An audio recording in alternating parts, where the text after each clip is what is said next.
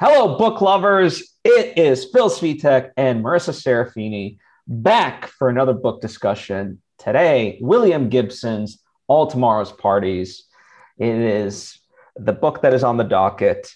Um, and before, uh, just for a little bit of context for people, you know, if you're brand new, each month we pick a book, we read the book, and we talk about the book. So we in, in essence, assume that you've read the book, but it's okay if you haven't and you want to just listen to us. Hey, I'm not going to fault you. Um, huh.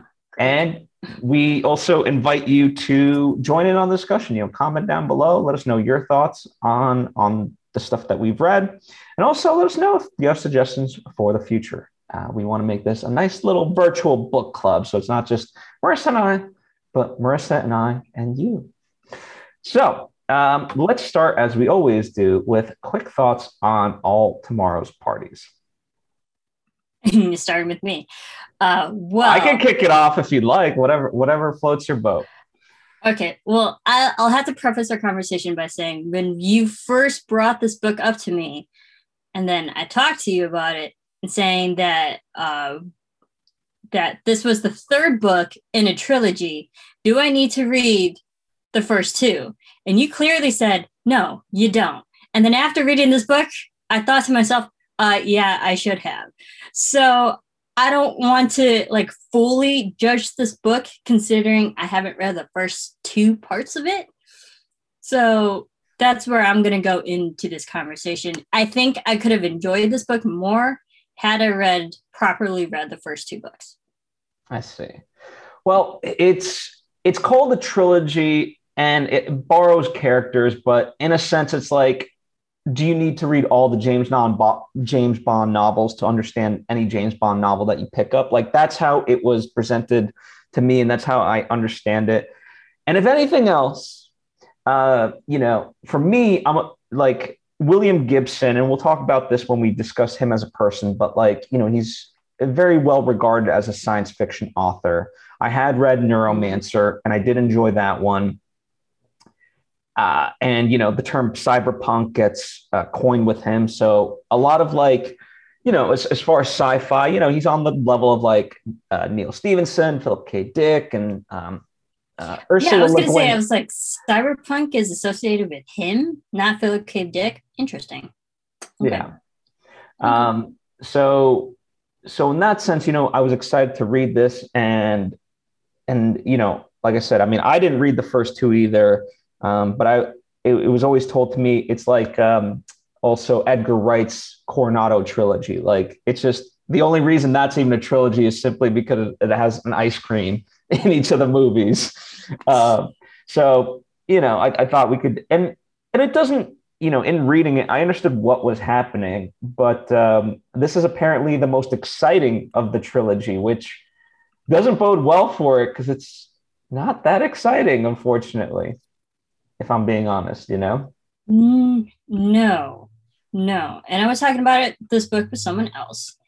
And I, I mean, I, I took, I was in and out of this book. Not gonna lie, I did a lot of stops. And then I realized I was 180 pages in. And I thought to myself, the only thing that has happened, I have followed the main protagonist from one city to the next. He picked up a package, and that's all that happened. And I could have taken the same amount of time in real time from Los Angeles to San Francisco and done that and more in real time than it took me to read that part of the book. I'm like, this is real time, very, very slow burn of a book in a point eh, at a point which is not good. Like if you're 100, 180 pages into a book, more stuff should have happened than following a character from one city to the next, picking up something. Yeah, I mean, it's interesting. So it's speculative fiction as well, right? And I think in many ways, I almost think like it, I would have preferred almost like a like a nonfiction book as far as like what he was predicting because it's you know it's it, it, it, in terms of the real world it's coming up on Y2K right the millennia so like all this change is happening and so I think he's drawing from that and that that seems to certainly be a theme although for him it's more about nanotechnology um, and yet we never really get the nanotechnology side either. It's more of like whatever's supposed to happen is just this like hey something big's going to happen. We don't know what but something big is about to happen and it's going to change the course of human history. It's like okay that sounds really cool. Can we uh, start to get hints maybe and by the end of the novel i mean i don't know how you felt but like i didn't feel like humanity has changed it just kind of ended no i don't think so either and also you have to remember the time that which we're reading this book, it is at the hopefully quote unquote tail end of a pandemic. And so we're we're in this barrage of like medicine and vaccinations and injections and all that. So like that's fresh on our in the forefront of our minds. And then reading this book saying that there's a medical kind of drug out there that's affecting something, it could help the world, or it could end it. We're like, oh, great, because currently we're living in a pandemic. So we've seen the end of something. We've seen how big of a world problem could be. So we know like the, the dire stakes in which this is happening. But also reading the end of this book, like you said, nothing changes. And I never really felt all that much jeopardy in the beginning. Yeah, like the stakes are never well defined. I mean, in some sense, they're the biggest stakes. Like, hey, the world's about to change, but mm-hmm. again, you have no context for what that is, and at no point do you get that context apart from. I mean, if there is an antagonist, it's um, this guy named Harwood, Cody Harwood, who's uh, the head of a PR firm, and he wants to control nanotechnology because that's the latest emergent technology. And and in many ways it's like indicative of like especially now if you look at let's say people like zuckerberg bezos elon musk like they want to be in control of technology but but the novel just never really grapples of what that means you know right and we have definitely seen the the multimillionaires multi-billionaires trying to get ahead of something like uh you know we, we definitely have bezos and Musk and Buffett and all that in today's time. But this book has, of course, it has Harwood being the the quote unquote multi-millionaire or person who's trying to be ahead of of the curve in, in that sense. But also, what does he do other than bring the topic into discussion and follow? He's trying to follow the path, but it doesn't really lead us to anywhere because he's not he he's not the main character. Yeah. So I, I'm oh, like I was trying to. I understand that he's the one who who's worried about all of, all of it, but yeah, he doesn't really do anything about it. Yeah, I mean, well, he, he is so. His company ultimately, like, they're the ones who now control the the Lucky Dragon nanotech stuff, um, and consent. Basically, I mean, what as I understand, what ends up happening is like now you can create the, you know, if I if I make a notebook, I can nano fax it to you, and now you have a notebook. Right. And there was that description also. And you can clearly tell this was before the Amazon shopping boom, where they're like, if you wanted to have something and give it to someone, instead of shipping it overseas, you could just use the company that's already stationed there to build you one and create and then you can have it also there but then what do you do with the original you just keep it so i was like mm, i mean there, there are easier ways to go about it. The technology sure the concept of the nanotechnology is like hey you want it too? I can let me just build it for you. Um, but again that doesn't go anywhere. It's cool with the, the concept but it doesn't lead to anything or add anything more to the story. Yeah, I mean, I think it, for me, the best way to summarize it would be it asks a lot of questions and it progresses none of them. And, and, and it's, people have this problem sometimes with fantasy novels as well and, you know, sci-fi and whatnot. Anytime you're doing some world building, when you're just like building out the world and the world and the world, it's like, okay, that's great, but something has to happen, you know, like right. you got to make the world building part of that plot. Otherwise, you're just you know describing things for me and unfortunately that's what it felt like Right. And I think this is where we did both of us a disservice by not reading the first two. Because when we jump into this book, it introduces all these characters or all these character names that I don't know who they are, other than their names, their and we don't it doesn't describe any of their backgrounds, what their job really is, other than their title and what they do, where they come from.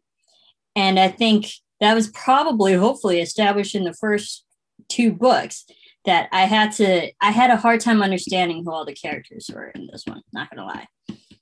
I was at least grateful because it kept it moving to some degree. I was like, I don't need to know who they I was just just do something. just do something. At this point, you're well, having I mean, me as a reader, I wanted to know, like, okay, here's this person. Why are they there? Where did they come from? Why am I following them? And right now, at this point in the third book, I'm just following them, still not understanding who they were, like what and what they did. Um, so I don't know. I, I missed that key element as a reader. Gotcha. Like if I'm going to devote my time following a character, I want to know why. Well, I don't think he would have gotten it. Why? You know, I mean, so the the the main characters, right? So there's Laney, who's a data analyst. Um, and it's exactly what it sounds like. He's the one who kind of sets this in motion because he, as he sees a pattern that something's going to happen. What he doesn't know, but something is going to happen. That's what sets all this up. Then you have uh, Rydell, who's this like rent a cop, and he was working in LA, and he gets hired by Laney to go to San Francisco to observe. That's basically his job. And mm-hmm. then this girl named Chevette, who's also kind of Rydell's ex uh, girlfriend. She's running from another ex boyfriend, and it leads her to San Francisco along with her roommate, who's a documentarian. Which sounds way film all this. yeah, which sounds way more exciting than it ended up being. right, and also the thing is, is that there are so, so many side characters who are really just observers. and yet we're, we're still having to follow these side characters that add nothing to the plot. Yeah, like um, which I guess in that sense, which one frustrated you the most? Uh Boomzilla. Boomzilla Boom. just and Silencio, this this I believe young kid who's just fascinated with watches. I'm like, okay, he's also just a side player. I don't even want to say player, but like he's a side character who's just there taking up space. And so, how do you then feel since Silencio, um, he literally ends the book? Like, was I, I mean, I, when I, I was both glad to have ended the book, but I was also like, that's it. That's what happened. He just watches the watch. He watches the watch. I mean, it's very meta for his character, but also, again, it's showing that uh, I think it really would have benefited us if we read the first two to see if Silencio actually had a purpose. you know? But, well, he Silencio is not from the first two, though. Is he not? I wouldn't no. know because I haven't read the first two. So, but the, again, him being there, this is oh, this is where all my confusion lies. There are so many characters in this book.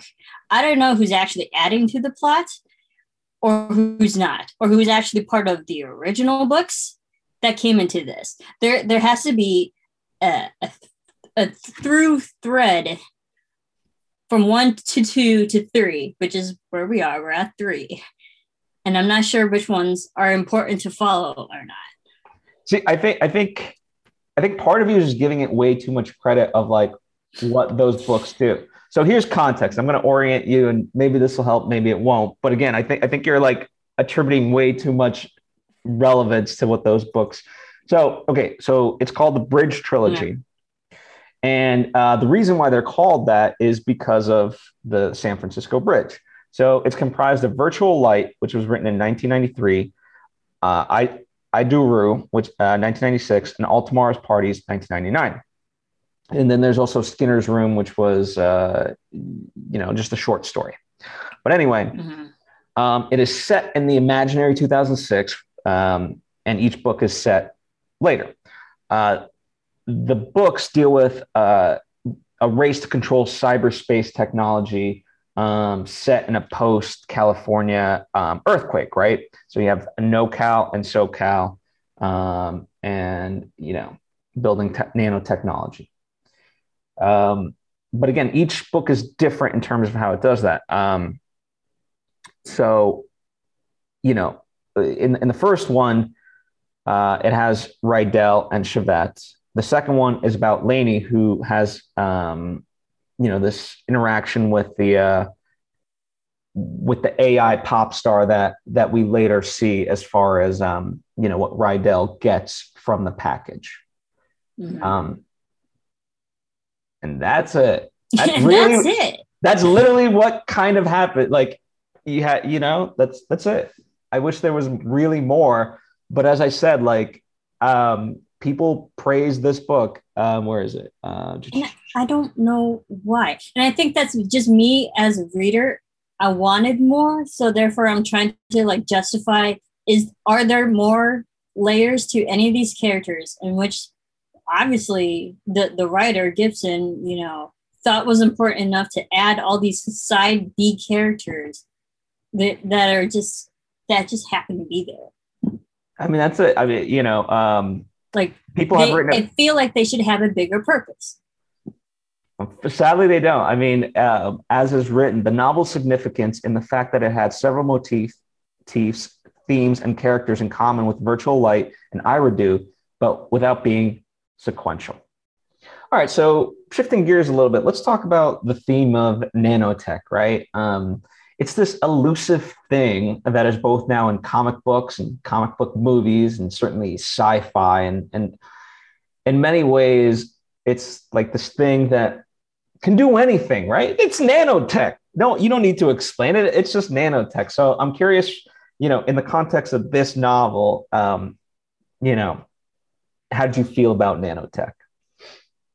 I mean i like it because you got to remember this book was in what 99 so i mean he wrote it late 90s so by then people the concept is there but people still don't understand it. And i think even with the difference of 20 20 plus years and we've seen how the technology has grown to actually visualize um, what it looks like for us to under understand it. Um, i think i like to think gibson was kind of ahead of his time because who's one of the first people who really like really tried to dive into it and use it in literary context. Um, I like that the, the whole concept of you know building something from molecules. It's fascinating because no one if if you're not into you know uh, like molecular science in that way, there's always that level of uh, ignorance that's and naivety that's um, you know fascinating. And you're like, oh, na- nanotechnology. Let's talk about it because no one, especially in the '90s, didn't really uh, know what it was. So I, I think it's cool that he wanted to use that.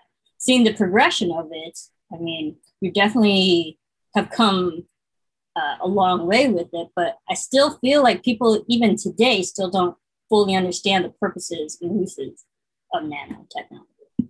Yeah, because I mean, at this point, it's still very speculative in that way, right? Um, we we don't actually have a real world case study. Everything, you know, I think the the most sort of well known example would be like Iron Man's nanotech in the Marvel movies or something like that. Um, or certainly at least among the the the most um, pertinent ones. And it's interesting, you know. I mean, I, I give him a lot of credit, Gibson, because he's kept up with a lot of trends. I mean, he was born in 1948, and in the 70s, he started kind of writing um, and then in the 80s, he, you know, wrote his first book, Neuromancer. And uh, that, I mean, if you read Neuromancer, it's like the basis for the Matrix, right? Like literally, in fact, they call it jacking into the Matrix and stuff like that. So um, that one did have a plot, which is why I was excited to read this one. But um, but also, like, it's interesting, you know, you could you can you do see how like the 60s, because he's a very counterculture type of person, um, did shape him in his worldview. So, yeah, uh, Gibson has, you know, growing up through the 60s and so forth, he has that very anti-capitalist counterculture type of vibe uh, throughout a lot of his work. But I'm curious if you felt that in this one in particular. Um, I wouldn't say from the main character. I can definitely understand where um, was it? Uh, it's not Laney. It's uh, the, the Harwood. Um, Harwood, you know, he he's the the money behind it, and he he's the one who's like like, hey, we have a problem. But I don't ever see like them going to the extremes, the full extremes of that, like, oh, this is what the government actually wants for us. They're they're forcing this upon us. So like it doesn't really get too jingoistic in that way.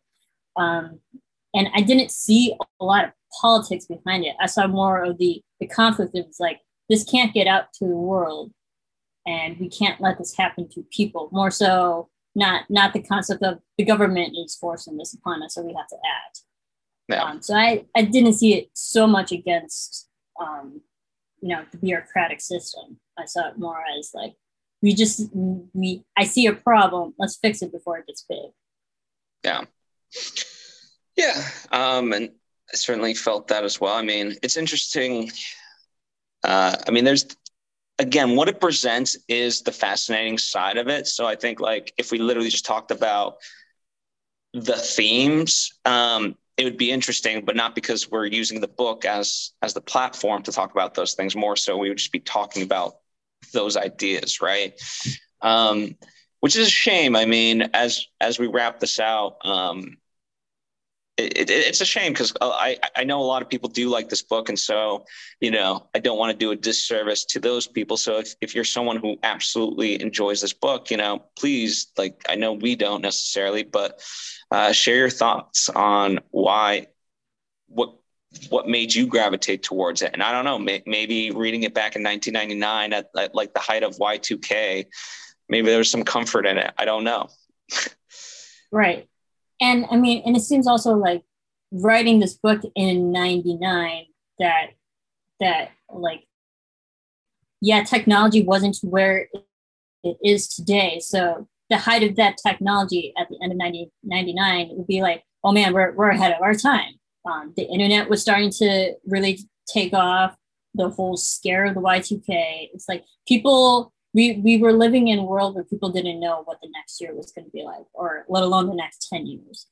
And so but because we've been past all this and we have that uh, knowledge of what it's like reading it this book doesn't age well 20 plus years later. It really doesn't. And i think that's also was working against us because we've seen what technology can do past the year 2006 so and that was the other thing like it kept making this a big point of um, you know change. And it cited 1911 as the other point of change in human history. And i'm just thinking like well what makes 1911 that significant? Because certainly you could look at world war ii as a significant event. Certainly you could work look at you know what i mean? Like there's just so many points going to the moon. Is like as far as points of history the the personal computer, right? Like there's there's so right. many moments that I could argue that are very historic. And yet at no point does it really like even expand upon the idea that n- why 1911 is like the most significant. You know what I mean?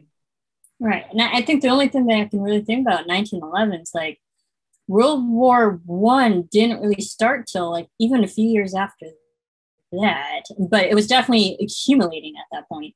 So, uh, and back then, the technology would probably only be like the industrialization of cars and phones, phonographs. You know, just thinking back to the early 1900s, like that that was the height of their technology. Like we can see the transition from automatic items that are helping you know revolutionize the workforce um, but uh, as of technology, you, even stuff back in World War II in the 40s, you know, we had the whole Enigma machine that revolutionized how to change the war. Um, so like so the nanotechnology i guess you can say is a pinpoint of the technology back in late 90s that you think could change something could change the course of an event uh, but it really didn't. They introduced it but they yet it didn't do anything to the plot. Yeah and, and that's the thing like we don't obviously i don't need everything wrapped up but like just we, we don't even get necessarily a hint at what's coming and how like is it ultimately good? Is it ultimately bad? Or can we as an audience make up our minds about that you know?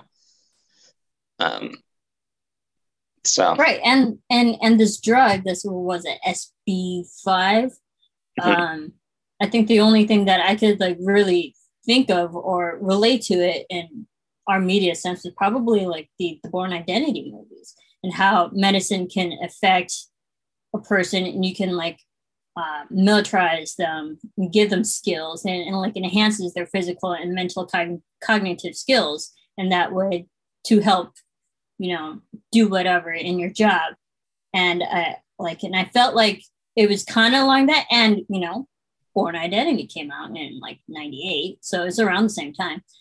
Um, but and, and I think that's what he was trying to maybe go for is like this medicine could change um, you know this this chemical could change the way that people act and how they you know do and go about their ways but also was it wasn't scary enough for me to realize oh well, maybe they're like turning into zombies or or something like cra- crazy to the point where oh we have to stop this. Yeah. Because we, we there were two people that were that used this drug but they seemed okay. Like they didn't turn out to be crazy serial killers. Therefore i didn't see the dire effect of this medicine that we're supposed to be or like this chemical drug that we're supposed to be afraid of yeah i mean it's certainly interesting you know it, i equated more to like captain america with like the serum and you know not that laney gains uh, super strength but uh, certainly you know he's able to see patterns and things like that um, and then you know, as far as uh, well, shoot, it was at the uh, top of my mind. I mean, what was I going to say? I I totally blanked, but um, yeah, I think I think ultimately it, it never it never presents what's kind of coming in that way, you know, which is which is a shame, you know. Oh, I was going to say this. Um, the writing style, he writes very much in fragments, which is quite like apropos of like what the book ultimately ends up being because it's never whole, just like yeah. his sentences. And I don't mind fragments, but like when every sentence is a fragment, eventually, like that's what makes it hard to like really read, even though it's a short book in terms of page count. Yeah, and that's what I was trying to tell you before we, we went live, you know, and we we were texting is that like he's very descriptive. I'll give him that. He's very descriptive of like following someone's character movements. This person moved left. This person turned half right. Uh, we walked into this room that looks like this, and it's like he's very descriptive in that way. And also the way that people feel or think. It's very obscure words he's putting together. And sure, it, if it's trying to make you sound interesting and literary, I guess you went for it, but that doesn't mean it makes sense or that it's good. and I think the obscure fragments, it just felt like a million different pieces reading this book. But fine, if you're going to give me bits and pieces, at least put it together and make a puzzle that makes it a whole story. And right now, we're, li- we're left reading this book at the end, and it still doesn't make sense. Yeah. It's still broken. There's still gaps, visual and mental gaps that doesn't make sense. Yeah.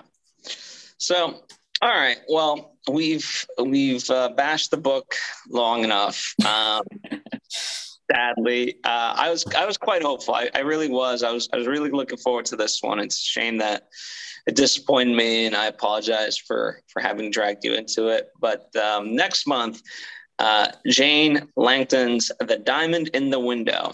Um, mm-hmm. We're we're as eclectic in our taste. Like we are we are running the gamut of everything. So we're actually going YA with this one.